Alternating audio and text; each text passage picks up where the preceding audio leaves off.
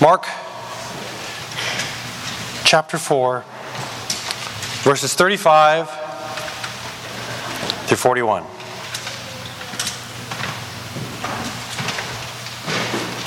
On that day, when evening had come, he said to them, Let us go across to the other side. And leaving the crowd, they took him with them in the boat, just as he was, and other boats were with him. And a great windstorm arose, and the waves were breaking into the boat, so that the boat was already filling. But he was in the stern, asleep on the cushion. And they woke him and said to him, Teacher, do you not care that we are perishing? And he awoke and rebuked the wind and said to the sea, Peace, be still. And the wind ceased, and there was a great calm. And he said to them, Why are you so afraid? Have you still no faith? And they were filled with a great fear and said to one another, Who then is this that even the wind and the sea obey him? This is the word of the Lord. Would you pray with me? Father, thank you for your word. It's inerrant, it's inspired, it's infallible.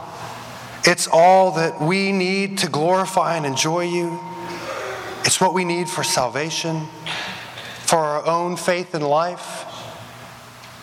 And not only that, but it's beautiful, it's enjoyable to read. And Father, you've given us this wonderful story, a true story of our true Savior. Help us to not lose sight of how incredible this story is, though we know it well. Please apply to our hearts this passage, and we thank you for your word. And it's in Jesus' name we pray, and for the sake of his kingdom. Amen. It's really good to be back in Philadelphia. We were really excited to come into town. As we drove in, we said over and over again, This is such a great place. Why, why do we ever leave here? We joked. We love this place. We love this place, this street. Oh man, all the memories. It was great. We just, the Lord was so good to us here. That's where our bumper fell off, so we couldn't go on our Valentine's date. That's where the bumper fell off again right after we found out we lost our scholarship. This is the room we were in when we had to go to the emergency room right after moving here. And we realized we had all these great memories of the times when it wasn't smooth sailing. Because there's a lesson I've learned, and we've learned, I should say, is that um, there are good times, there are bad times, but as of yet, I don't think there's such a thing as consistent, smooth sailing. The waters are choppy. It's just what happens. But it's incredible that when we look back on choppy waters, we don't say, oh, that was miserable. We say, that was wonderful. Wasn't God faithful? So he learned some lessons. Trust in the Lord, depend on the Lord and worship Him. And we see these things in our passage this morning a need for trust, a need for dependence, and something that ought to lead everyone, everywhere, at all times into worship. And so, as we walk through this passage, we're going to look at five great things a great storm, a great power, a great calm, a great fear, and then our great Savior. So look at verse 37. We're introduced to this great windstorm. Jesus and the disciples have left teaching, they're on the boat, they're sailing across, and we see here in verse 37 that there was a great windstorm. Now, I don't remember too much about the storms in the Philadelphia area. West Texas, there's no such thing as not great windstorm. There's nothing to stop the wind, so you just live in great wind. But I do remember times when Esty was driving back from work and she's I'm nervous, the tornado watch is going on. I don't understand why no one else is running down to the basement because in Texas when that shows up, it means uh, evacuate. And we get home and she gets home and we say, What was going on? Could it possibly have been a tornado? And the next morning, branches are down, trees are down, and I imagine feet on solid ground. It was a scary story, a scary storm. But on a boat? I've been on a boat in the ocean in choppy waters, and it wasn't stormy, and it was scary and nauseating. But to be on a boat in a storm is terrifying. And Mark doesn't just tell us that it was a great windstorm, he also shows us. Look at the disciples' response. And keep in mind, these are fishermen. What do they do for a living? Where is their office? It's on the sea, it's on a boat. And they say to Jesus when they wake him up, We're going to die. Don't you care? Like, have you not? Don't you look out, look, look over there. We're going to die. We're perishing. Do you not care, Jesus? So, what kind of storm puts the professionals into panic? A great windstorm. And so we have to address a misconception that we might have. Of all the boats in the sea, which is the safest one to be on? The boat that Jesus is on, right?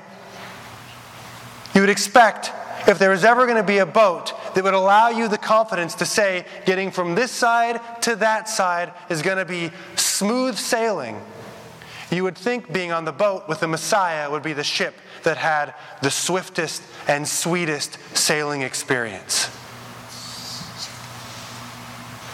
That's not true. The other boats aren't going up and down, and Jesus' boat is going just calm. The disciples wake up and they say, Master, don't you care? We're perishing. And that's an important misconception. Because the disciples will go from this moment and they will never have an extended period of smooth sailing. They'll be chased. They'll be stoned. They'll be left for dead. They'll be left because they are dead. They'll be exiled. They'll be sent away. And Paul in 2 Corinthians 11 gives this description of a day in his life, or many days in his life. Verse 24 you have to turn there just here. He says, Five times I received at the hands of the Jews the 40 lashes minus one. Three times I was beaten with rods. Once I was stoned. Three times I was shipwrecked. A night and a day I was adrift at sea. On frequent journeys, in danger from rivers in danger from robbers, in danger from my own people, in danger from the Gentiles, danger in the city, danger in the wilderness, danger at sea, danger from false brethren, in toil and hardship through many sleepless nights, in hunger and in thirst, and often without food, in cold and exposure. And apart from other things, there is the daily pressure on me of my anxiety for all the churches. Paul doesn't have a biography of smooth sailing.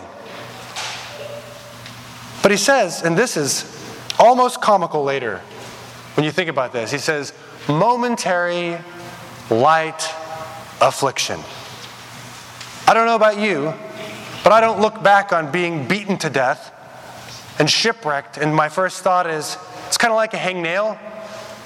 Momentary, light, but something happened that made Paul and the other disciples and allows you and I to do this, look back and see that these storms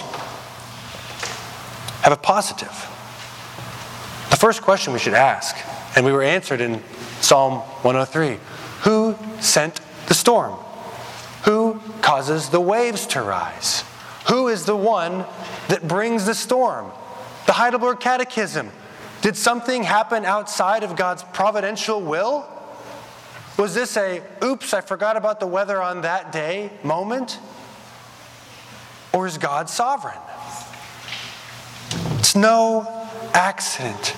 God commanded and raised the stormy wind, which lifted the waves of the sea. 107.25. Storms, this one in reality, and the other ones that occur in our day to day life do something powerful. And I'll read a great Spurgeon quote for you. I have learned to kiss the wave that throws me against the rock of ages. It's in our weakness. His power is made perfect. The storm gives us an opportunity to see the incredible, immense, mighty, wonderful power of God. The storm is worth it. And I know for sure that you have uncontrollable elements in your life that are uncomfortable. And I know it because that's our condition. But the storm leads us to trust and depend on something far greater than ourselves. Look what happens. This great storm in Mark provides an opportunity to see great power. Before we look at that great power, what was Jesus doing on the boat? He wasn't panicking with the disciples. He also wasn't kind of sitting there waiting for them to ask. He's, he's asleep. Well, what's going on there? I think this is important. First, we hear a lot of stories in the, the Gospel of Mark, especially, of Jesus being tired. He goes to, in the story with a Syrophoenician woman, he's gone up to Tyre and Sidon, and he's hiding in a house hoping no one can find him. But as Matthew Henry says, you can't hide the sun under a basket. The light is just too bright. He can't escape. He's teaching, he's casting out demons, he's on the move. Mark says immediately, immediately, immediately. And Jesus is truly human. And I think Jesus is truly tired. And so we get to see that as Jesus took to himself a body that's like ours and he undergoes all the same infirmities that we have to undergo as humans, he has those exhausting moments. And he is asleep on a boat in a storm. Truly human. But also, Jesus knows where he's going. He knows what his death is going to be like. He knows where he's heading to. He knows his purpose. He knows his fulfillment. He has a confidence and trust in that beautiful relationship that he has with the Father. He knows where he's going. And so they wake him up, and he doesn't wake up in panic. He wakes up and he rebukes the sea. He speaks and he says, Be still. Do you ever talk to cars in traffic? I do. They don't listen to me. And if they did listen to me, I don't think they'd obey me. And I don't know that I want to hear other cars talking to me. I know what that might be like. Things that don't listen to you, you generally don't talk to. And when there's a mighty storm brewing, I don't I might sing rain rain go away come again another day but I don't go out and rebuke the storm and talk to the storm I pray if I'm truly afraid of what's coming I pray to the God who does control the storms because I know it's His power and His providence and His strength and might that I depend on. Jesus talks to the storm. And what's more incredible is this it listens. He says, Hush, be still. Peace, be still. There's only one who has the power to stop that storm. And he just showed it. He's asleep, truly human. He stops the storm, truly God. He is the one who commands the waves.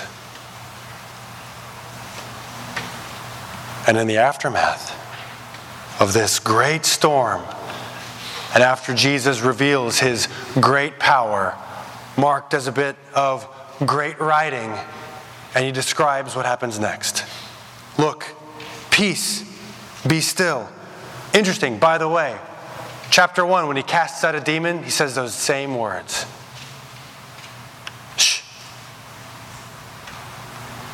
What happens? There was a great calm. Mountainous waves to a sea of glass. It's from mighty crests, deep troughs. We've got this kid's book, and there's this giant splashing wave that's just breaking the boat. And then the next page is just a straight line across. I was told that that wouldn't be a fisherman's friend because that means they can't go anywhere, but I'm sure they can be sorted out later. But there's great calm, no wind, no waves, just the peace that he commanded. Have you ever experienced something that was so peaceful that you would call it a great calm? What would that be like? What's the example? What's the moment where the waves of life are billowing and, and building and crashing? You think you're drowning? You, maybe it's real waves where you're on the sea and you're praying to the Lord, get me off of this boat, get me on dry land. What does it look like to go from we're going to die to great calm? No more storms. No more sea monsters. No more anxiety. No more tears. No more fear of death. Perfect peace. Which is a foretaste of the ultimate peace that those who call upon the name of Jesus will be provided. The ultimate foretaste excuse me, the foretaste of the ultimate peace that is provided by those who call upon the name of the Lord, who trust in their Savior, Jesus Christ. You believe in Him, you call upon His name, not guaranteed smooth sailing today, tomorrow, or the day after, but one day there will be great calm, perfect peace for those who trust in Him. But what I think is funny is the disciples don't really seem to get an opportunity to enjoy that perfect peace. Because what happens to them? Well, we need to ask one more question before we look further into the text. Were the disciples actually scared before Jesus calms the storm? It has to be absolutely. You, you're not unafraid when you say, We're going to die. Uh, I've never met anybody who said, We're going to die, who was like, I wasn't really afraid. Um, you say we're going to die, we're perishing, that means that you are in fact afraid. That's just the way it goes. Um, you might say later, I wasn't afraid, but everyone knows that once you said, we're going to die, you're scared. So, Mark does something clever here. You'll notice he doesn't use the word fear until after Jesus calms the storm. Isn't that interesting? He doesn't say, and the disciples were afraid, and then Jesus calmed the storm, and then they were greatly afraid. He ignores the word fear. He says they were asking, Are we going to die? But it isn't until Jesus calms the storm that they're filled, by Mark's account, with fear. You have to wonder what's, what's going on. Well, um, why would this fill them with fear? First, I think Jesus is greater than the fear that they have. Um, if you would imagine that maybe a, a lion were to prowl in here and begin to run towards you and pounce, and then um, I think I see Molly back there. If Molly was to stand up and catch the lion and set it down on the ground, no one would stop being afraid of the lion, but you would be terrified of Molly Kirkland. The thing that scared you to death pounced, and she caught and sat down, and that's scary. But the one who has power over the thing that terrifies me, that's great fear. He is mightier than their fear. But two, what did he do? He did something only God can do. Psalm 103, if you look at it for a moment, it's on uh, 4 and 5 of your order of worship. They cried to the, verse 28, they cried to the Lord in their trouble, and he delivered them. He made the storm be still, and the waves were hushed. This is the act of God. This is something they can't comprehend. Their mind has to be absolutely blown by this reality. This teacher they've been following just stood up. He talked to a storm. He was asleep during it, which was already weird enough, in my opinion. He stands up, he stops the storm. They are terrified. They can't comprehend. And this is, this is the main point. Who made the world? God did. Who orders the cosmos? God does. Who commands the world and controls creation? God does. It's God's. And who did it just obey? God. Jesus is God. Their minds are blown because the one it was created by, for, and through just exercised his dominion on creation. His power is on display. And he leads Jesus to ask this question because he sees this fear in them. Are you still afraid? This wasn't Jesus' first miracle, was it? It wasn't the first time they saw him do something. Are you still afraid? Do you have faith? That's an important question, isn't it? Do you have faith? Do you know who He is? Do you remember who He is? Do you see His blessings in your life and forget just who He is? And J.C. Ryle comments that it's a great comfort in that question. Jesus is exceedingly patient when dealing with his faithless followers and dealing with his people. We should be, you and I should be intimidated by the power that resides in our Savior. It should be an intimidating thing. But this fear is the beginning of wisdom. And this fear can be replaced by love. If you call upon the name of the Lord, if He is your Savior, if you believe that He rose from the dead, which is looking a little bit forward from where we are in the story, but if you believe those things, if you trust in Him for those things, if you see that He is King and He is God and He rose from the dead, He is Lord, your fear is replaced not with a lack of fear or reverence, but with a confidence and a trust and an adoration of the one who you know saves you from death. Don't you have faith? Is a question that we should ask ourselves frequently. Do I trust in the one who commands the seas? The disciples were afraid, but look again at Psalm 107, verse 32. This is after in the psalm that the storm has been calmed. And what does it say? We'll read verse 31 also. Let them thank the Lord for his steadfast love, for his wondrous works to the children of man. Let them extol him in the congregation of the people and praise him in the assembly of the elders. This should lead us to doxology. It should lead us to glorifying God. We should see this story. We should see who Jesus is, and there should be fear, but that fear should give way to praise God. Praise the Lord. Bless the Lord.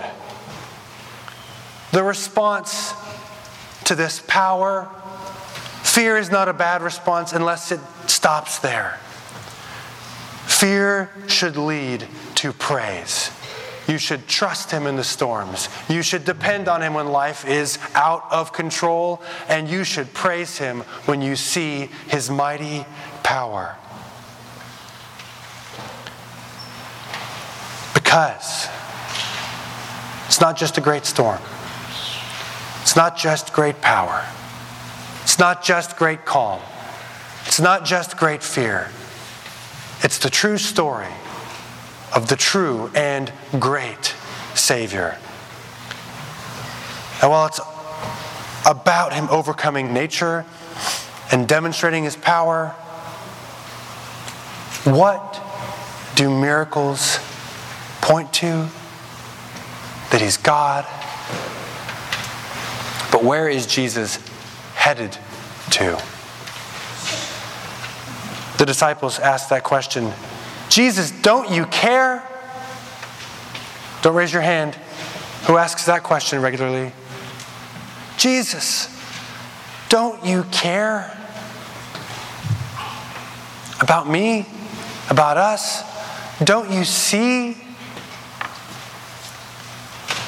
If the disciples only knew at that moment how much Jesus cared. If they only knew that the Son of God, truly God, truly man, was on his way to the cross to bear our wrath, to wear our sin, because of his love for his people, if we truly remembered that in the moment, we wouldn't dare say, Don't you care? He cares so much, you and I can't comprehend it but he's patient. And he invites the question because he does care and he sees that we are in stormy waters. One day, he's not going to just right the stormy seas, he's going to right every wrong. No more tears, no more sadness, no more death. It's going to be gone because he goes to the cross and after the cross is resurrection. And after the resurrection is ascension. Death is swallowed up. He conquered it. And when he comes back, we will get to be in perfect peace. We will get to be in great calm. And for those who call upon his name, can look back and say, momentary light affliction. Praise God for the storm that threw me against the rock, that made me depend not on myself, not on my spouse, not on my job, not on my government, not on my financial circumstances. Praise God that I depend on God, and praise God for the storm that sent me there. The storm, here, it came and it went. They come and they go. They blow in, they blow out. But Jesus Christ is the same yesterday, today, and tomorrow. He sees you. When you ask, Does He care? I can tell you the answer with certainty. If you call on His name, the answer to the question, Does He care, is so much that He died on the cross for you. Great Savior. Great storm? Absolutely. But great, great Savior. Let's pray. Father, I thank you so much for all that you do for us. I do thank you for this story that we get to see that your Son is God over creation. I thank you that we get to see his power. We get to see the weakness of the disciples that we uh, can so identify in. And we get to see the might and the faithfulness of the Savior that we have union with if we call on his name. Father, help us to accurately see our situation. Help us to call upon your name, to be bold and honest, but help us to never forget that we should trust you because you are trustworthy. We, are de- we should depend on you because you are dependable, and we should praise you because you are worthy of praise. Help us to go from here and trust and depend and praise. And help us to see our great Savior.